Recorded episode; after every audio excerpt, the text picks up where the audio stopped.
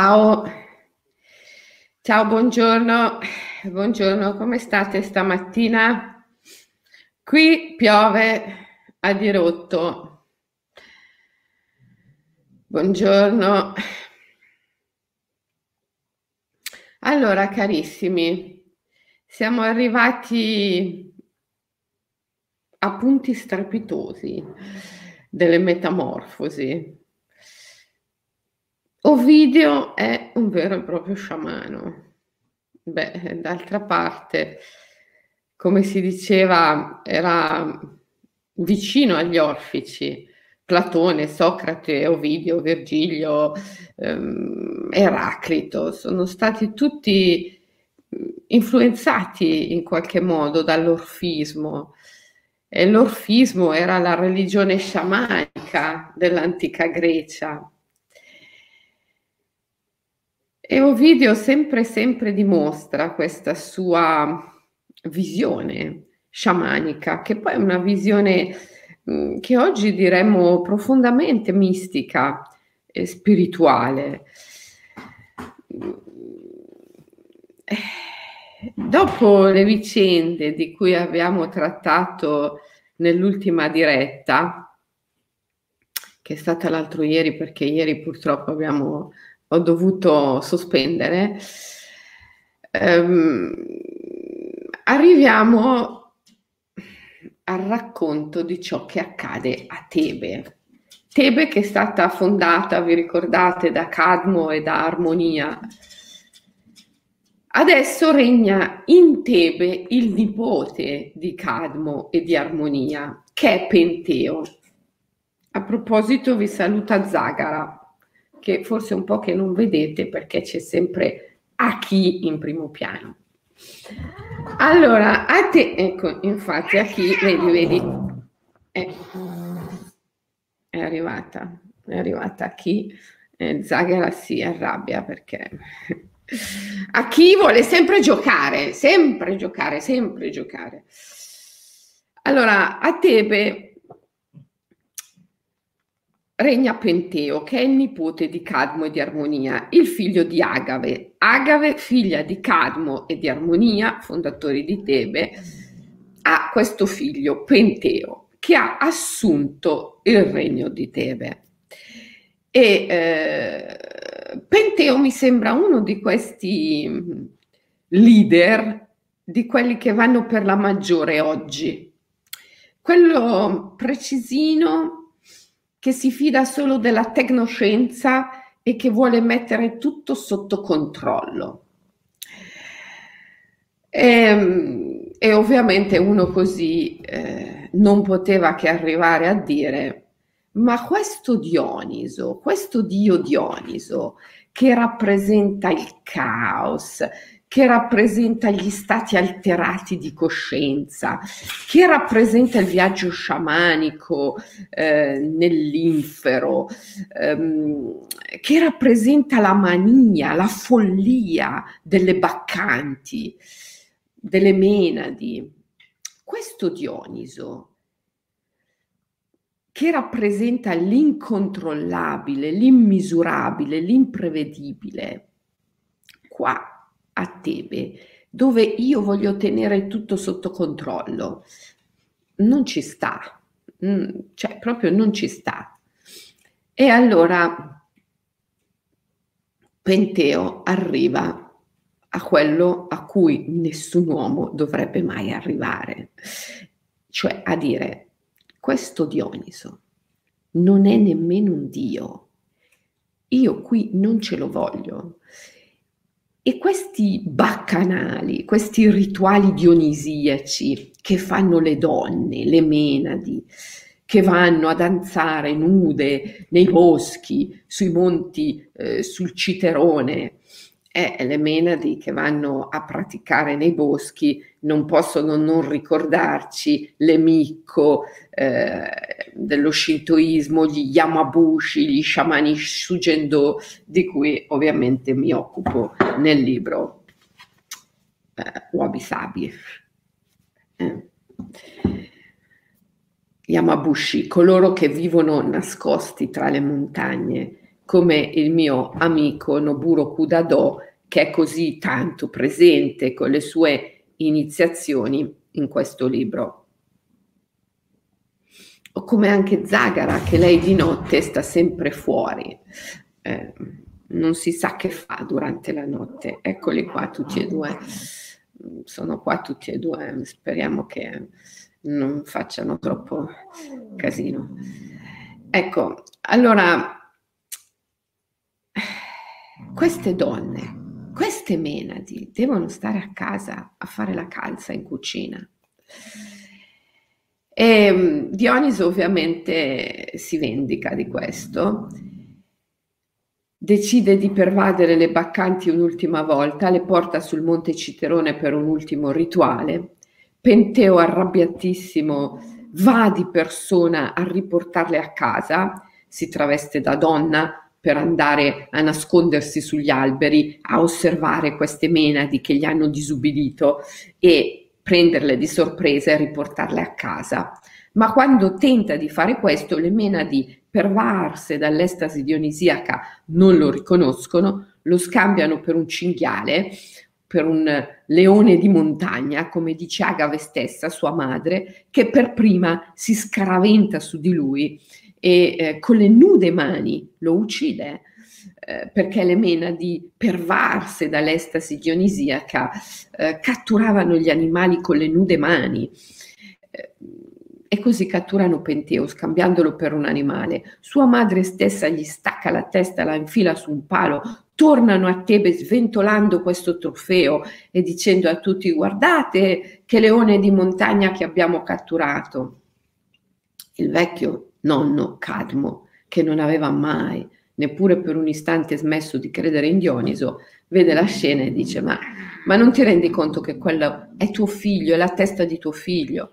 A questo punto Dioniso si ritrae dalle Baccanti, si ritira e, ehm, e inizia la grande tragedia, una grandissima tragedia che non è solo una tragedia personale ehm, di Agave, di Cadmo, di Armonia, ma è la tragedia di tutto il popolo tebano, perché... perché i tebani, non avendo più un re, entreranno nel caos, verranno fatti schiavi, conquistati, insomma sarà un grande disastro. E, e ci sono delle frasi straordinarie, adesso mi sposto da Ovidio alle Baccanti.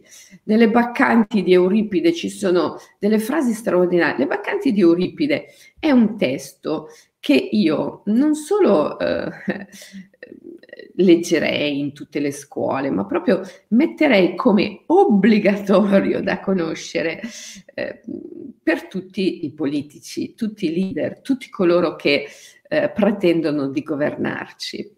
E, è bellissimo quando, quando le Baccanti dicono il coro, no? Il coro dice: non è sapienza il sapere. Non è sapienza il sapere, l'avere pensieri superiori all'umano. Breve è la vita. Chi insegue troppo grandi destini non gode il momento presente. Costumi stolti di uomini dissennati stiano lontani da me. Non è eh, sapienza il sapere. Cosa vuol dire? Vuol dire che ci sono due forme di conoscenza. Gli antichi le chiamavano Sofon e Sofia. Il Sofon è quella conoscenza di stampo eh, tecnico, scientifico, strategico, che è, è, è tipica della nostra leadership, di cui la nostra leadership si fida, i nostri politici si fidano e si affidano totalmente a questo tipo di conoscenza, il Sofon, la conoscenza tecnico-scientifica. Questo è il sapere, che non è sapienza, non è sapienza il sapere. La Sofia è il vero sapere, non il Sofon. E la Sofia è sempre una conoscenza ispirata. Voi lo sapete, eh, dopo Platone, che appunto è stato così influenzato dall'orfismo, eh, l'orfismo ha influenzato il, il platonismo, i platonici e, e, e quindi poi il cristianesimo, il neoplatonismo e poi il cristianesimo. E, um,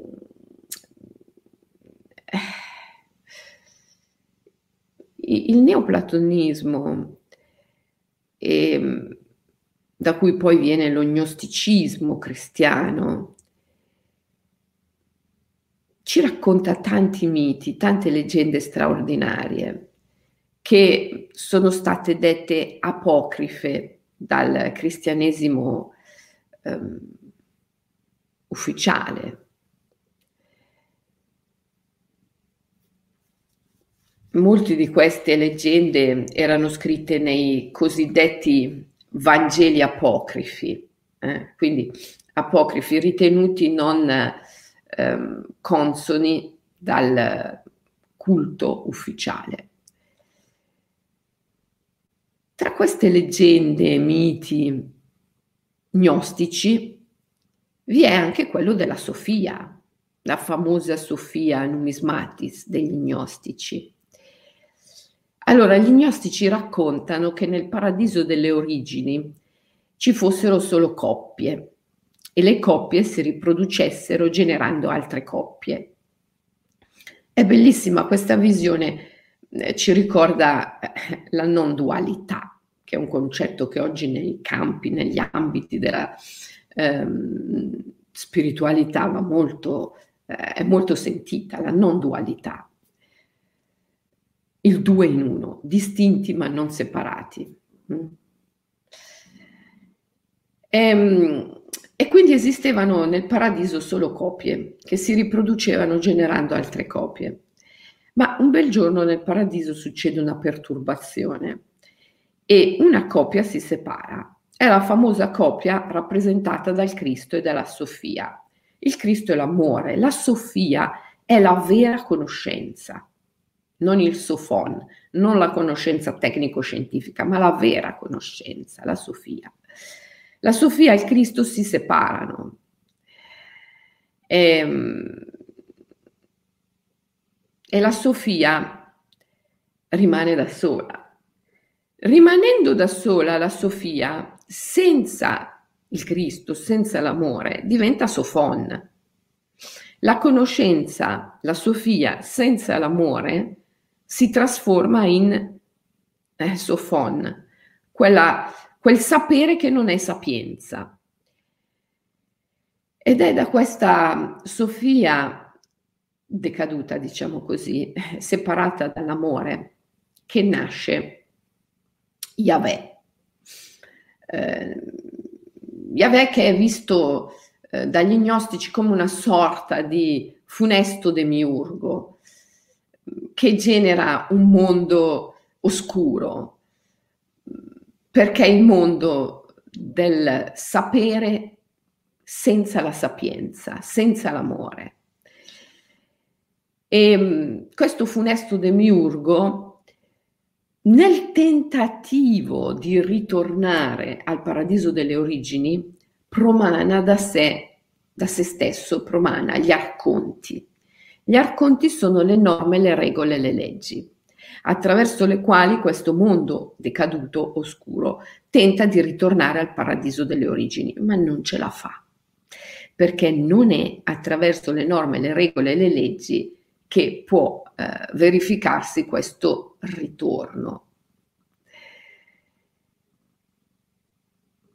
Ehm, la Sofia però, vedendo quello che è successo, si tuffa nella creazione e diventa la scintilla, quella scintilla che all'interno di ogni creatura può riportare ogni creatura all'origine. Cosa vuol dire? Che il ritorno al paradiso delle origini è possibile, ma come direbbe Brodsky, è su basi individuali.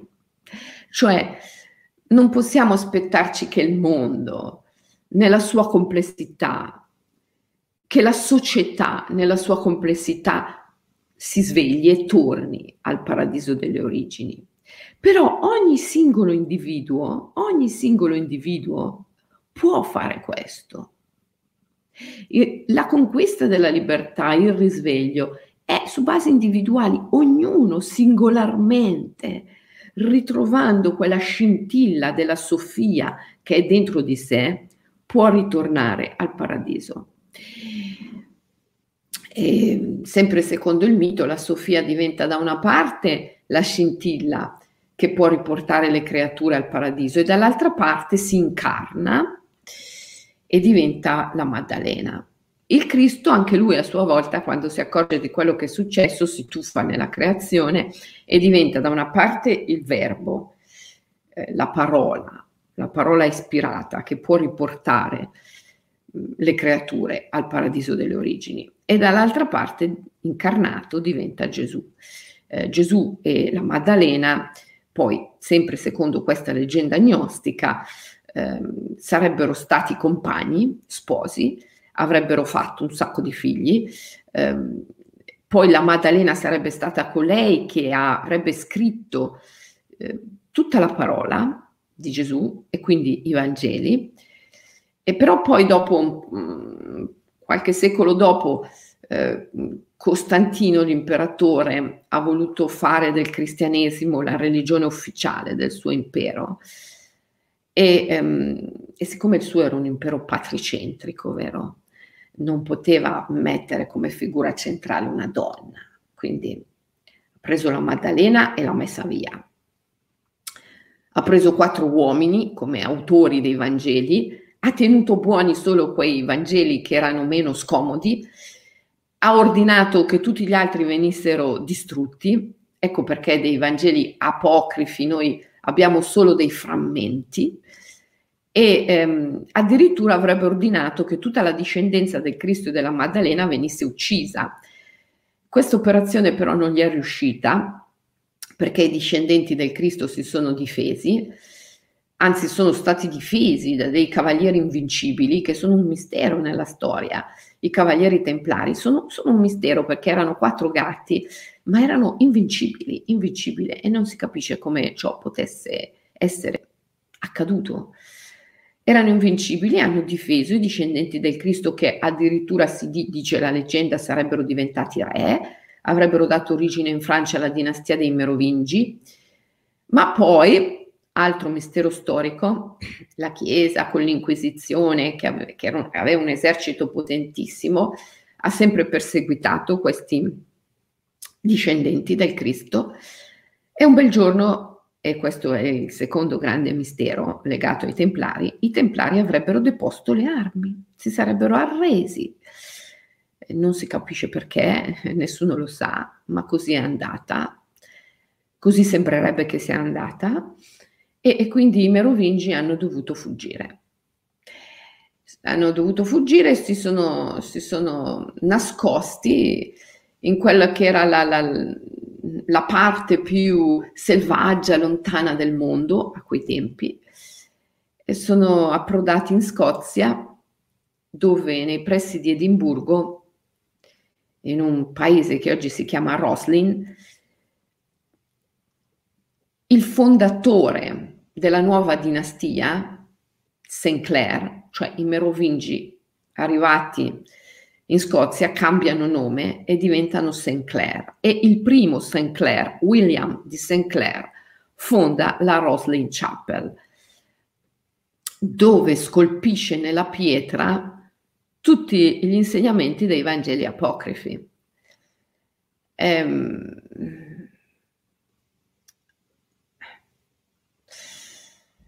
Insomma, questa è la leggenda gnostica. Che cosa c'entra con Ovidio? Beh, c'entra nel senso che Ovidio è vicino all'orfismo, come Platone, e l'orfismo influenza potentemente eh, il neoplatonismo e poi il cristianesimo delle origini, il cristianesimo esoterico, lo gnosticismo, e quindi sicuramente questa, questa leggenda viene da lì.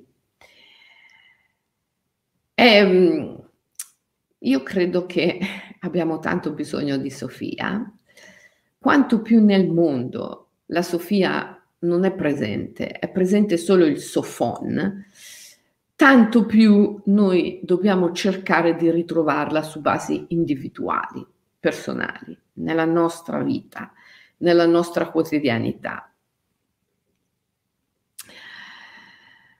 Ehm, che cosa vuol dire ritrovare la Sofia nella nostra quotidianità? Vuol dire eh, trovare un giusto equilibrio, un giusto ritmo, tra il dionisiaco e l'apollineo, direbbe Nietzsche. Dioniso è il dio del caos, Dioniso è il dio eh, della follia che viene dall'underworld, dall'infero. Dioniso è il dio che ti porta nel viaggio sciamanico, eh, nella dimensione dell'invisibile, eh, e ti mostra mh, cose che non puoi conoscere nello stato ordinario di coscienza. Apollo invece è il dio della razionalità, è il dio della profeteia, della profezia, della visione del futuro. Dioniso è il dio della visione delle radici, eh, del passato, è colui che ti porta nell'underworld, sottoterra, nel ventre della madre. Apollo è il sole, è la luce, è la razionalità, è, è la musica, è la misura, è il ritmo. Dioniso è il caos. Allora abbiamo bisogno di armonia tra questi due principi. Abbiamo bisogno di nemesi. Abbiamo visto nella diretta precedente che nemesi, la giustizia naturale, è equilibrio tra gli opposti.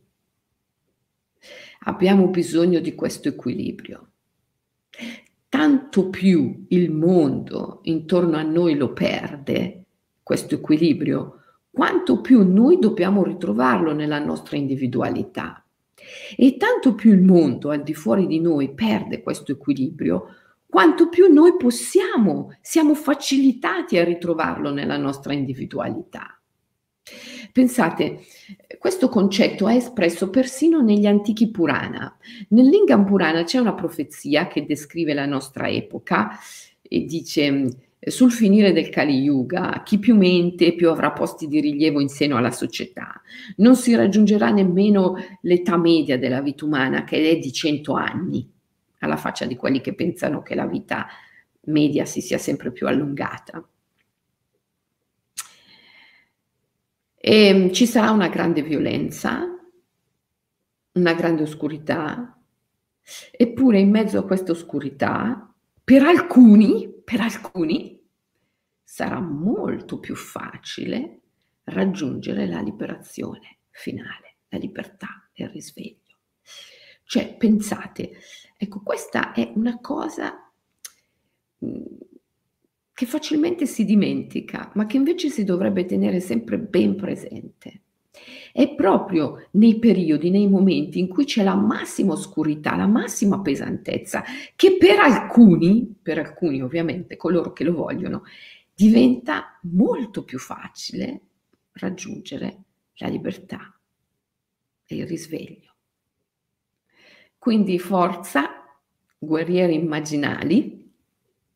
Guerrieri immaginali è l'espressione che ho scelto per il mio ultimo libro, Guerrieri immaginali, attivismo immaginale e rivoluzione dei cervelli. Quindi forza, forza, forza, forza, perché è proprio oggi, è proprio qui e ora, è proprio adesso in cui c'è la massima pesantezza, oscurità, in cui il Sofon domina e, ed è totalmente dimentico della Sofia, in cui c'è un sapere che dilaga, che non è sapienza e che genera pesantezza su pesantezza, oscurità su oscurità. È proprio qui e ora, è proprio in questo momento che per alcuni è più facile raggiungere la libertà. È verissimo. Questo Sofon dilaga, questo sapere che non è sapienza, dilaga, è dilagante. E bisogna stare molto attenti perché dilaga non solo nelle classi dominanti, nei leader, ma anche dall'altra parte, nel popolo e eh, tremendo, dilaga anche in quegli ambiti eh, sedicenti spirituali, eh, la cosiddetta New Age, eh, è dilagante, tutti sanno tutto, hanno un sapere eh, che oltretutto è assolutamente certo per loro, hanno, come si dice, la verità in tasca. Moltissime persone oggi da una parte e dall'altra, quelle al potere e quelle contro il potere, entrambi hanno la verità in tasca e questa verità è assolutamente certa per loro. La verità in tasca, la verità certa è pericolosissima, perché quando queste verità sono certe, diventano dei tiranni, dei tiranni interni che ti muovono come un burattino. E poi, alla fine, il tiranno interno si proietta all'esterno e diventa il tiranno esterno. Quando il mondo scivola nel Sofon, nel sapere che non è sapienza e che è questo complesso di verità certe, poi eh, possono nascere i regimi totalitari, le tirannidi, le dittature, perché queste certezze interne che muovono le persone come dei burattini, questi tiranni interni poi si proiettano fuori e diventano il tiranno esterno. E, e le persone, come credono ciecamente alle loro verità interne, alle loro certezze interne, così dopo sono disposte a seguire ciecamente il tiranno all'esterno. E, e questa è la banalità del male, questa è la banalità del male, come eh, ci è già stato insegnato in passato, vero? E, e, e sembra sempre che ce lo dimentichiamo. Il male nasce dall'ignoranza, accidenti, il male nasce dall'ignoranza. E l'ignoranza che cos'è? L'ignoranza è il sapere privo di sapienza che diventa certezza. Quello è il male, il sapere quando non è più sapienza, cioè quando diventa convinzione mentale, certezza assoluta. Allora, i guerrieri immaginali devono prendere fortissimamente le distanze da tutto questo, perché un guerriero immaginale punta alla libertà, perché la libertà è il valore più grande. Quante volte ve l'ho detto, che tutti, tutti, gli altri, tutti i nostri traguardi sono compresi nella libertà, tutti i traguardi sono compresi nella libertà. La salute è una funzione della libertà, perché vuol dire essere liberi di sentirsi, di ascoltarsi, al di là di tutte le teorie, teorie sull'alimentazione, teorie sulle medicine, sulle non medicine, via tutte le teorie.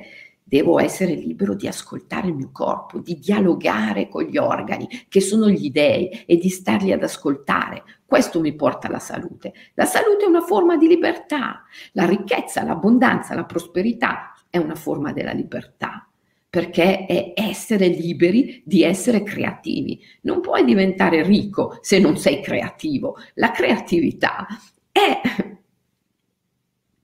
la forza maggiore oggi più che mai che ti porta a conquistare la ricchezza.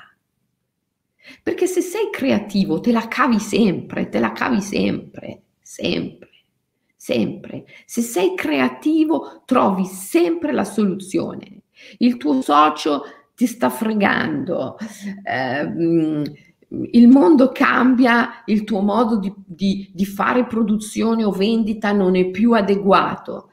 Ma se sei creativo, se sei creativo trovi sempre la soluzione, sempre trovi la soluzione. La creatività è il potere più grande per arrivare alla riconquista del potere del denaro, che è un compito, è un compito ben preciso degli individui veramente spirituali oggi. Chi è veramente spirituale oggi, il vero mistico oggi, non è quello che se ne sta nascosto nella foresta. Il vero mistico oggi magari è stato nascosto nella foresta, ma oggi è qui a combattere eh, per la riconquista del potere del denaro, perché non c'è dubbio che il potere del denaro sia nelle mani dell'asura, cioè della forza, della stagnazione, della resistenza, e questo potere va riconquistato per essere rimesso nelle mani della madre, la grande madre, alla quale ogni risorsa in verità appartiene sin dall'origine. Il mistico, la persona davvero spirituale, oggi fa questo, è impegnato nella riconquista del potere del denaro. Ma la ricchezza è una funzione della libertà. Se non sei libero, come puoi aspirare alla prosperità, all'abbondanza vera? L'amore è una funzione della libertà, perché l'amore è la libera scelta di amare. Quindi la libertà è il valore più grande al quale dobbiamo tendere, al quale il guerriero immaginale deve tendere. Per cui il guerriero immaginale oggi più che mai deve stare molto, molto, molto attento a non farsi coinvolgere dal sofon, che è il sapere senza sapienza, cioè quel sapere che diventa certezza mentale, tiranno interiore che ti muove come un burattino e che rischia sempre di diventare poi anche un tiranno esteriore. E portiamo tutto questo nella nostra quotidianità, perché il guerriero immaginale, l'immaginalista, è qualcuno che deve portare nella propria vita gli insegnamenti, il cammino spirituale, quello vero, è un empirismo radicale, è qualcosa che ti trasforma profondamente, non solo nella mente, nell'emotività, ma proprio anche fisicamente. Una vera trasformazione dello stato della coscienza, è una trasformazione delle condizioni fisiche dell'esistenza.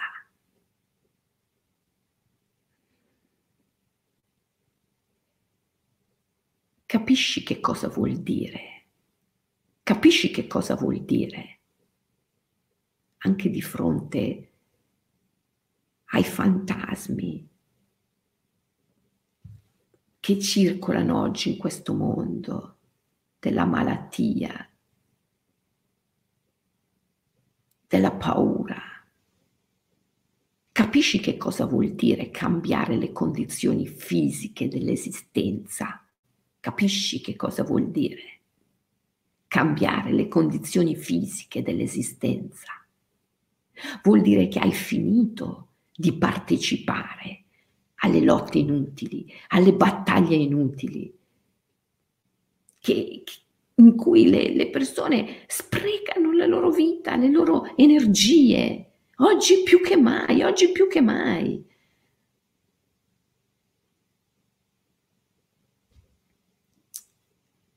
È veramente un cambiare mondo. È un cambiare mondo rimanendo nel mondo. È straordinario, è quello che il guerriero immaginale deve fare. Allora portiamo tutto questo nella nostra vita. Che cosa ci sta dicendo Ovidio quando ci racconta il mito di Penteo? E poi subito dopo ci racconta il mito di Acete, che è il mito dei pirati, no? È bellissimo.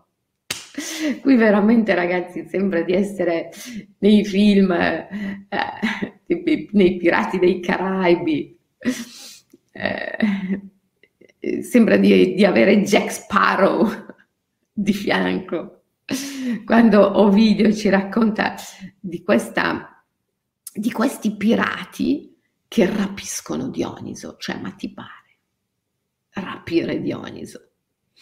Rapiscono Dioniso ubriaco. Dioniso è ubriaco. Lo rapiscono bacco, ubriaco, e, e non lo riconoscono come un dio, proprio come aveva fatto Penteo. E, Bacco voleva tornarsene a casa. La casa di Bacco è l'isola di Nasso, ve lo ricordate? Che quando... Quando Teseo abbandona Arianna sull'isola di Nasso, dico, cioè non potevi abbandonarla in un luogo migliore, perché l'isola di Nasso era la dimora di Dioniso. Dioniso si innamora di Arianna e la fa sua sposa.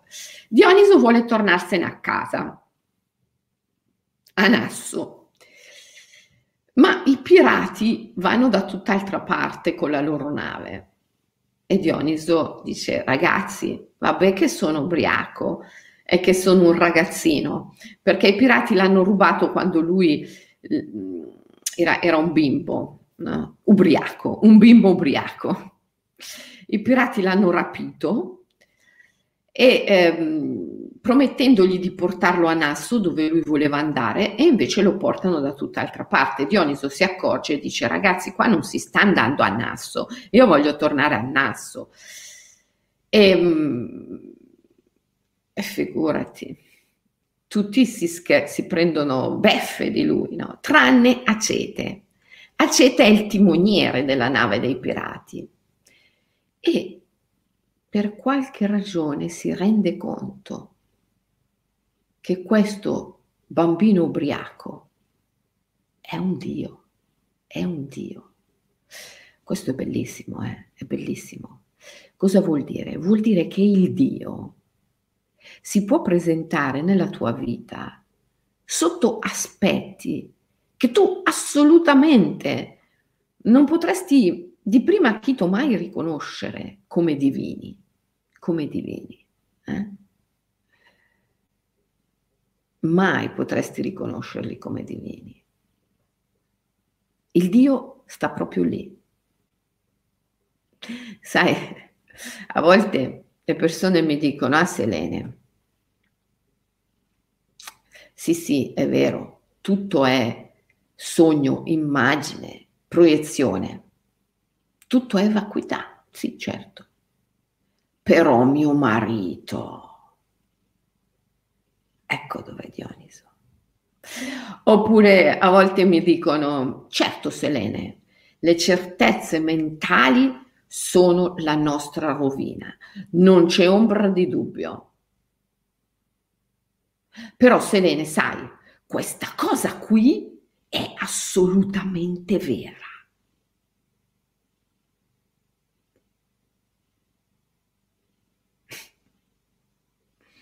Ecco dove sta il problema, ecco dove sta il non riconoscere Dioniso.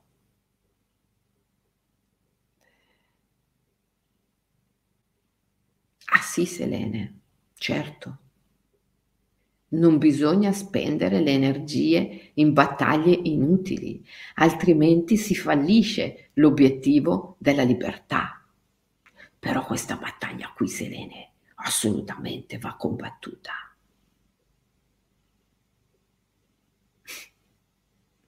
Ma è una battaglia che si fonda su credenze mentali.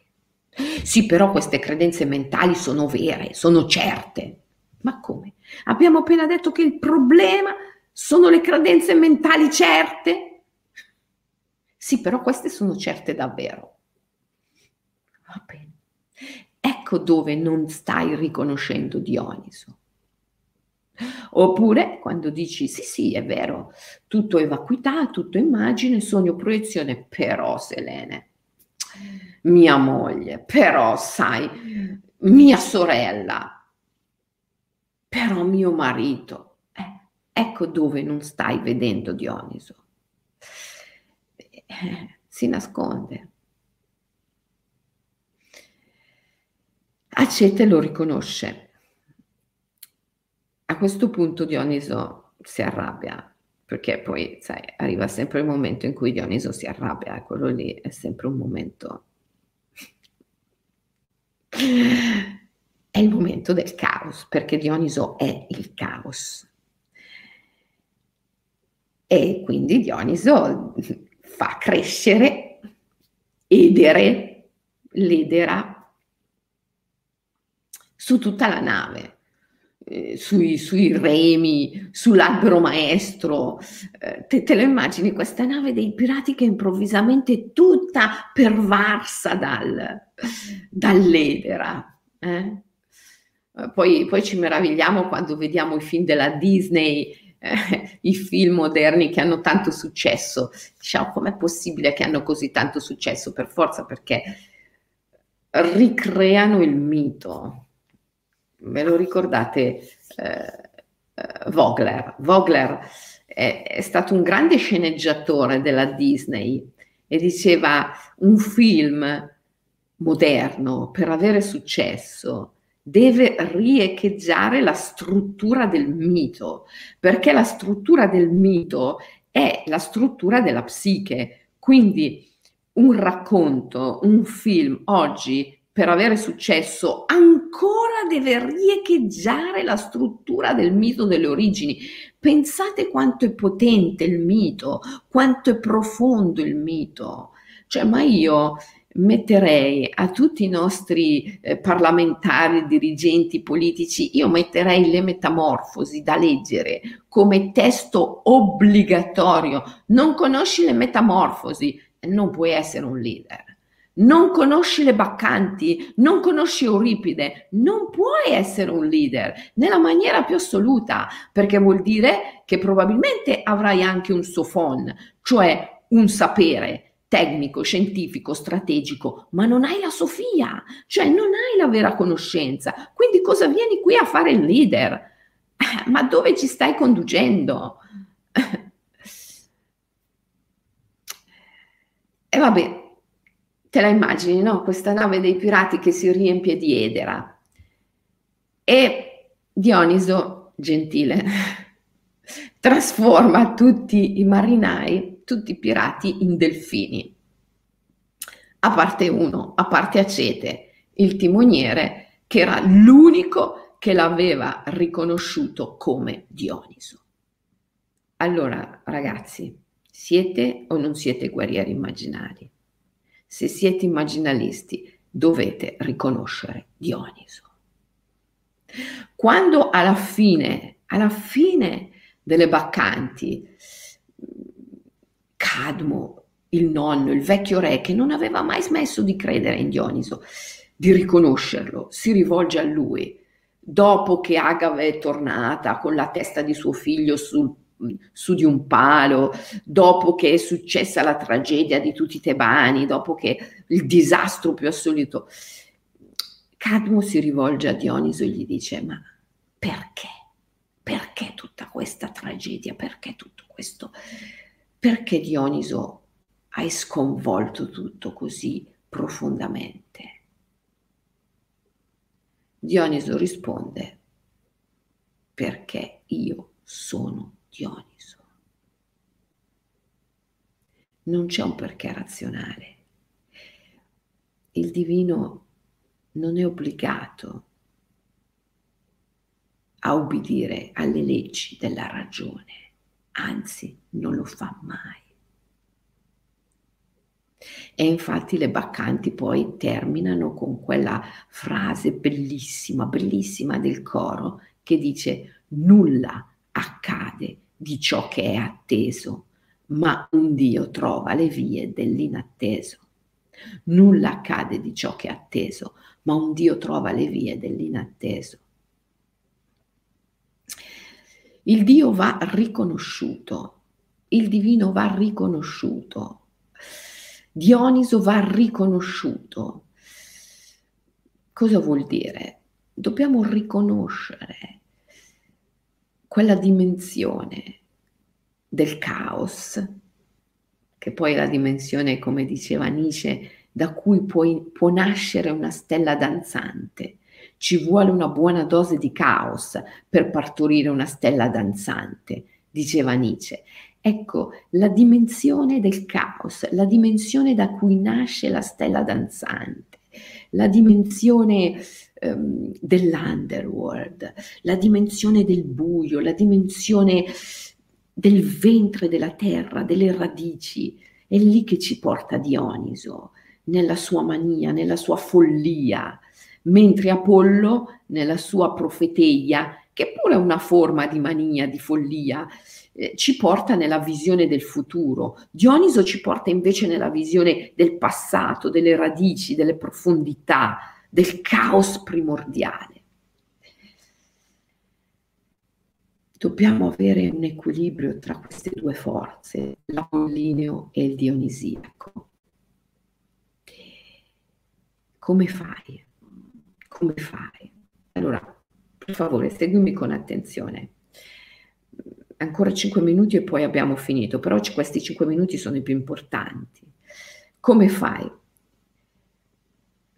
a portare questo equilibrio, questa armonia nella tua vita?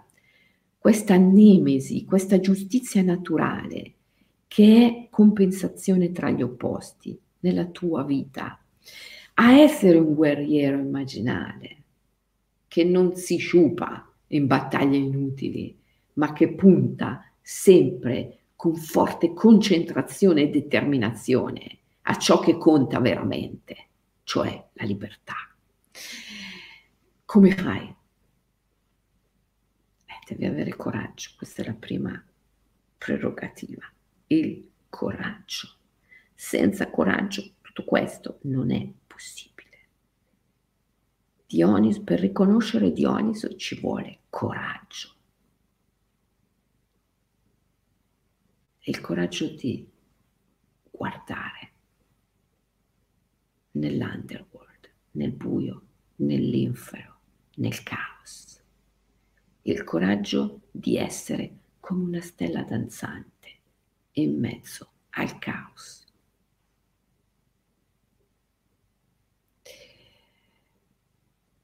Come riconosci Dioniso nella tua vita?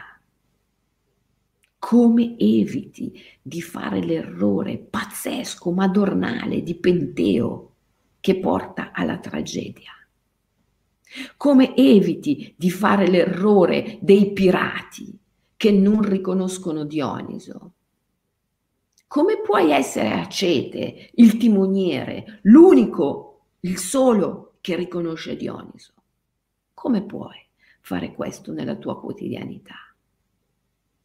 Devi guardare là dove gli altri non guardano. Chi sono gli altri? Sono tutti gli aspetti della tua psiche.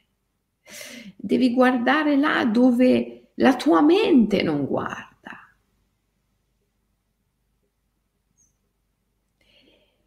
E devi avere il coraggio, la forza che ti porta a riconoscere il divino proprio là dove tutti gli altri aspetti di te, della tua mente, non vogliono vederlo o non lo vedono.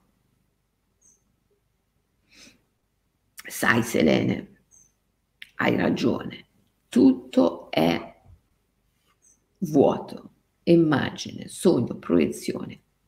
Sì, è vero, tutto è il nulla.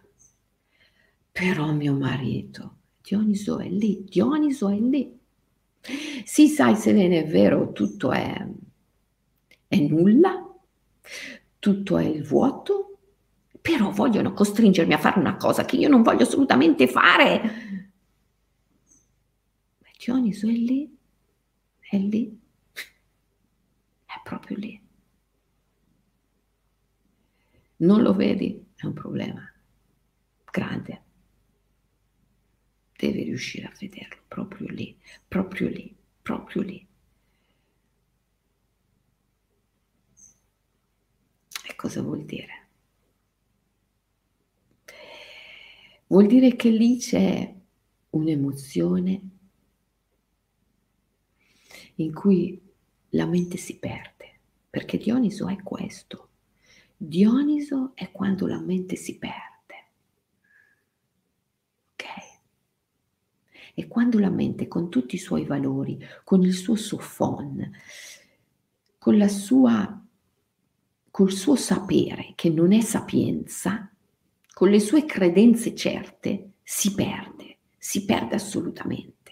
Lì c'è Dioniso, e lì, se sei un guerriero immaginale, tu devi saperlo riconoscere. Come fai? Allora, eh, lo sciamanismo, e quindi penso anche l'orfismo fosse... A chi? Che c'è? Sentite a chi com'è... Ha visto Dioniso, ragazzi, improvvisamente. No, ma voi scherzate? Ma quando si parla di certi argomenti si, si evocano, eh? si evocano. La parola è nome, nome, spirito, perciò parlare di, certi, di certe cose è evocare certe forze. Ed è straordinario che noi alle sette della mattina eh, di un giorno apparentemente qualunque, eh, molto uggioso, riusciamo a fare un processo sciamanico, cioè evocativo, così potente, così importante. Lo sciamanismo, l'orfismo, la poesia di Ovidio, perché... essere poeta, essere sciamano sono due facce della stessa realtà. La poesia di Ovidio, ehm, l'orfismo, lo sciamanismo, ti indicano la strada per fare questo. Sono esattamente, precisamente questo, cioè la capacità di riconoscere Dioniso. Dioniso è lì dove c'è il caos nella tua vita. Dioniso è lì dove quella cosa lì mi fa una rabbia, Selene. Sai, mi vogliono costringere, mi vogliono... Mi fa una rabbia. E allora combatto. Combatti cosa? Una battaglia perdente in partenza. Combatti sì, ma nel modo giusto, però da vincente, perché vincere ha il suo perché. Bisogna vincere, non perdere. Combattere una battaglia perdente in partenza è stupido. E lì c'è Dioniso. Oppure, sì, sì, tutto, tutto evacuità, ma mio, però mio marito. E lì c'è Dioniso, lì c'è Dioniso. Lì c'è Dioniso. Sì, tutto evacuità, tutto immagine, sogno e proiezione, però Selene, mio marito mi tradisce. Questo non è una proiezione, non è un, un'immagine. Certo, è Dioniso, è Dioniso, è Dioniso. Sai, Selene, tutto è proiezione, vuoto, immagine. A chi, amore mio? Hai visto Dioniso? Nello show, sì. Tutto immagine, sogno, proiezione, però mi costringono a fare questo, quest'altro, mi fa una rabbia pazzesca. Sai, Selene, lì c'è Dioniso. E lì c'è Dioniso. Allora, come facciamo a chi? Eh? Come facciamo? Tu lo sai come si fa, vero? Allora, almeno per un minuto al giorno, danza con Dio, danza con Dioniso, almeno per un minuto al giorno. Prendi il tradimento di tuo marito, è un, è un Dio, evocalo, evocalo, evoca questa dea, evoca questo Dio. Il tradimento è un Nat, vai a prendere le carte dei Nat.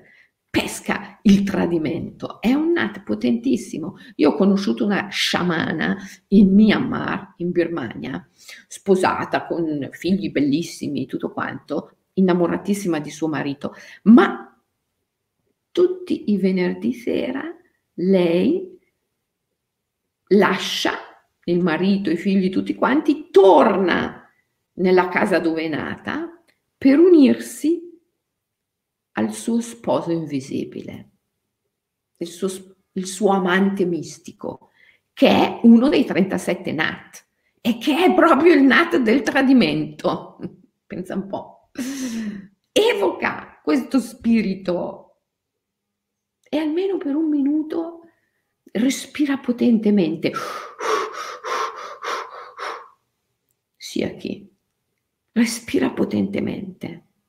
Ci vuole tanta energia per danzare con Dio, e se no non, non ti considera Dioniso, non ti vede neanche. Devi avere un livello di energia molto elevato per danzare con Dioniso. Respira, respira, respira, almeno per un minuto, potentemente, ininterrottamente. Eh, stai nella triplice mudra. Triplice mudra, mano destra sulla spalla sinistra, mano sinistra sulla spalla destra. Abbraccia Dioniso. Oppure, sai Selene, è vero, tutto è vacuità, sogno, ma però mi costringono a fare questa cosa. Mi fa una rabbia. Perfetto. È un altro Nat. Il nato della rabbia è un Dio, è uno spirito.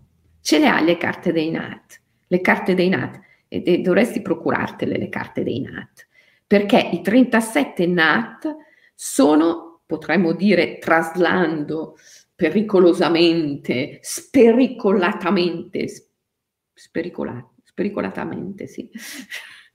Traslando spericolatamente dal, dal mondo birmano a quello eh, occidentale, eh, i trentasette Nat sono trentasette aspetti di Dioniso. Dovresti averle le carte dei Nat. Il Nat della rabbia è un altro Nat, è un altro aspetto di Dioniso. E allora respira più potente che puoi, dalla bocca ovviamente, perché la bocca è l'apertura dionisiaca. Il naso, quando respiri dal naso, e il naso è un'apertura apollinea, ma quando respiri dalla bocca, la bocca è un'apertura dionisiaca, è, è un'apertura insolita, entra e esce più aria alla volta, e ti porta velocemente nel caos. Respira dalla bocca, triplice mudra, abbraccia il Nat della rabbia. E semplicemente digli: ok, ti riconosco come Dioniso, ti riconosco, ti riconosco, ho fede in te, ho fede in te, ho fede in te. Hai già vinto, hai vinto, hai vinto, perché hai capito a che cosa serve l'immagine. Quell'immagine di questo mondo che vuole costringerti a fare qualcosa piuttosto che qualcos'altro, che ti tiranneggia, a che cosa serve se non a, far, a farti incontrare Dioniso? Questo marito che ti tradisce, che ti cornifica, a che cosa serve se non a farti fare l'amore con il divino, a farti trovare Dioniso? A farti ritrovare quell'equilibrio tra apollineo e dionisiaco che hai perduto.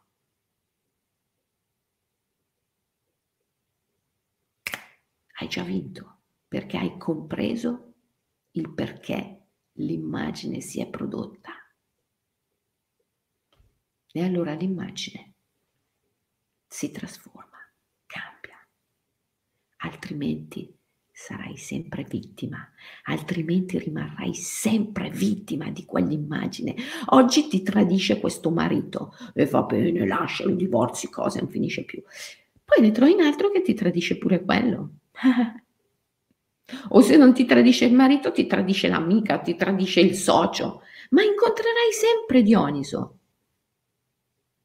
finché non fai l'amore con lui, finché non danzi con lui, finché non diventi Arianna. Incontrerai sempre Dioniso e ti renderà sempre vittima. Oggi ti costringono a fare questo, questo mondo ingiusto, questo mondo ingiusto e crudele mi costringe a fare questo. Eh, vabbè, domani e ti costringeranno a fare quello, e poi quell'altro, e poi quell'altro ancora, e poi quell'altro ancora. Eh.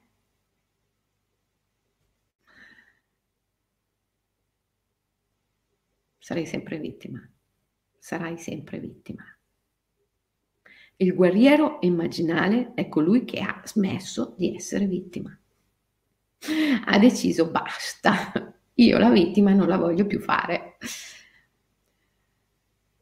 Allora, ci vogliamo esercitare con la nostra katana? Eh? Cos'è che dici, Laura? Il tradimento di mio marito mi ha portato a prendere la decisione più folle e vera della mia vita, riconoscente alla sana follia. Meraviglia. Brava Laura. Oh, sono proprio contenta. Vedi, quando voi immaginalisti testimoniate, è bellissimo, bellissimo, bellissimo. E l'immagine si trasforma solo quando tu la comprendi, cioè la abbracci, la abbracci, solo quando la abbracci, solo quando la includi, non la accetti. La parola accettazione non mi piace, non usatela mai. Preferisco, è preferibile la parola inclusione. L'immagine si trasforma solo quando tu la includi, la abbracci, ok?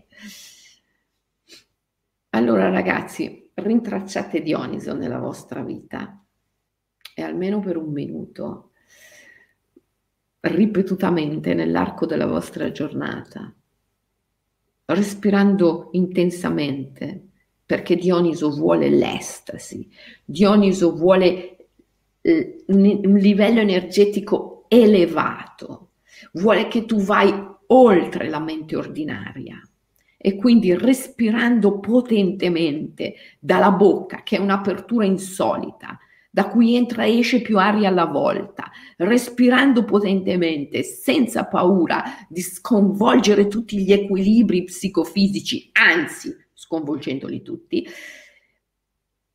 almeno per un minuto cerca di andare a incontrare Dioniso.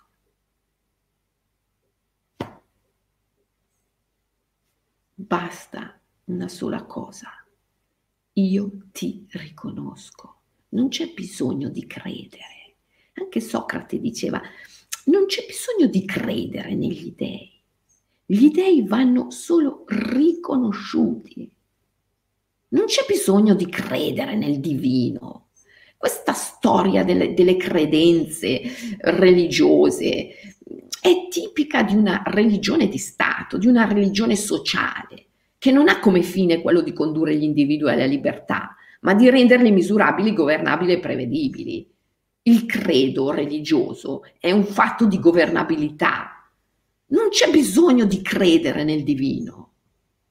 Va riconosciuto, accidenti, riconosciuto. Eh, capisco che quando vai in un bosco a raccogliere i fiorellini riconosci il divino.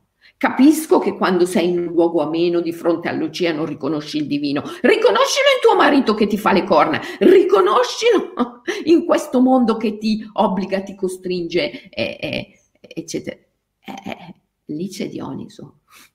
Magari quando sei nel, nel campo a raccogliere i fiorellini incontri Apollo. Eh, ma Dioniso... Eh, Dioniso sta proprio lì, dove è più difficile riconoscere il divino, nel caos. E Dioniso va riconosciuto, perché se no ti asfalta. Se non lo riconosci ti asfalta e non ha un perché. Perché Dioniso?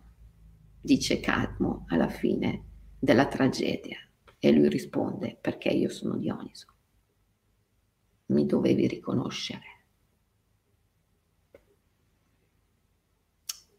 Ok? Mm.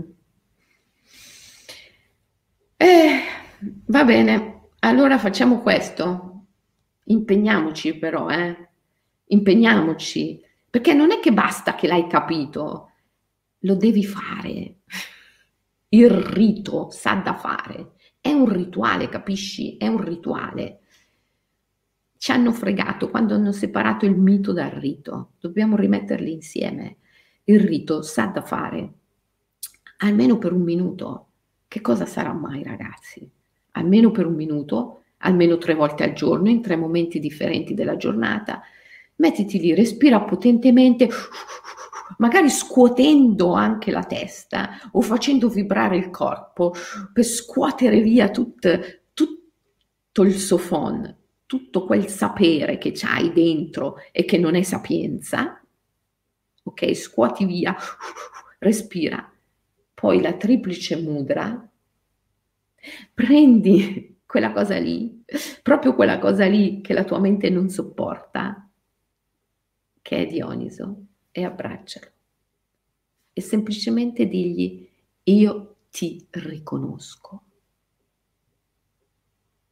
È fatta. Hai già vinto, hai già vinto.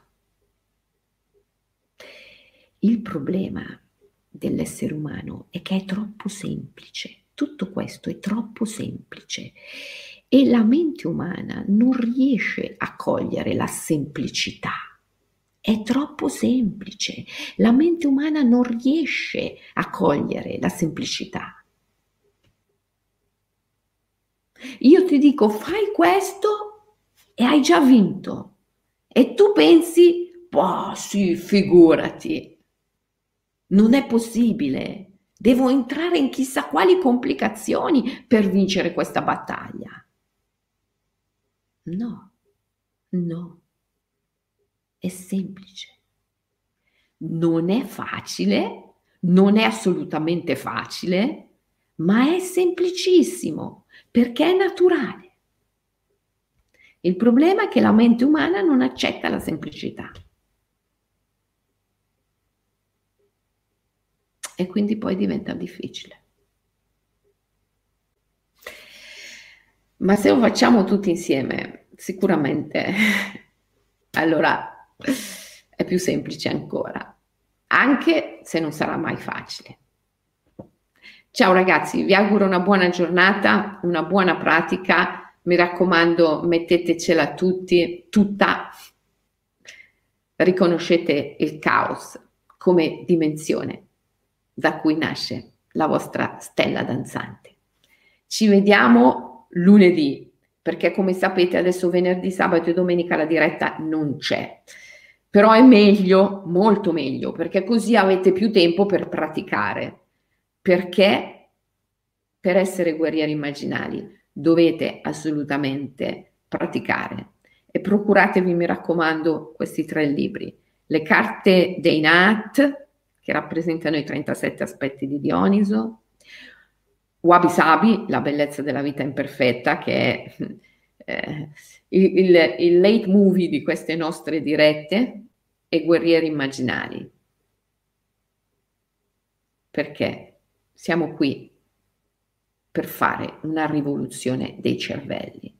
Come diceva la Mer, la compagna spirituale di Aurobindo, noi non siamo qui per fare ciò che gli altri già fanno. Noi siamo qui per fare ciò che gli altri non fanno, perché essi non hanno neppure la più pallida idea che ciò possa essere fatto. La Mer. Ciao.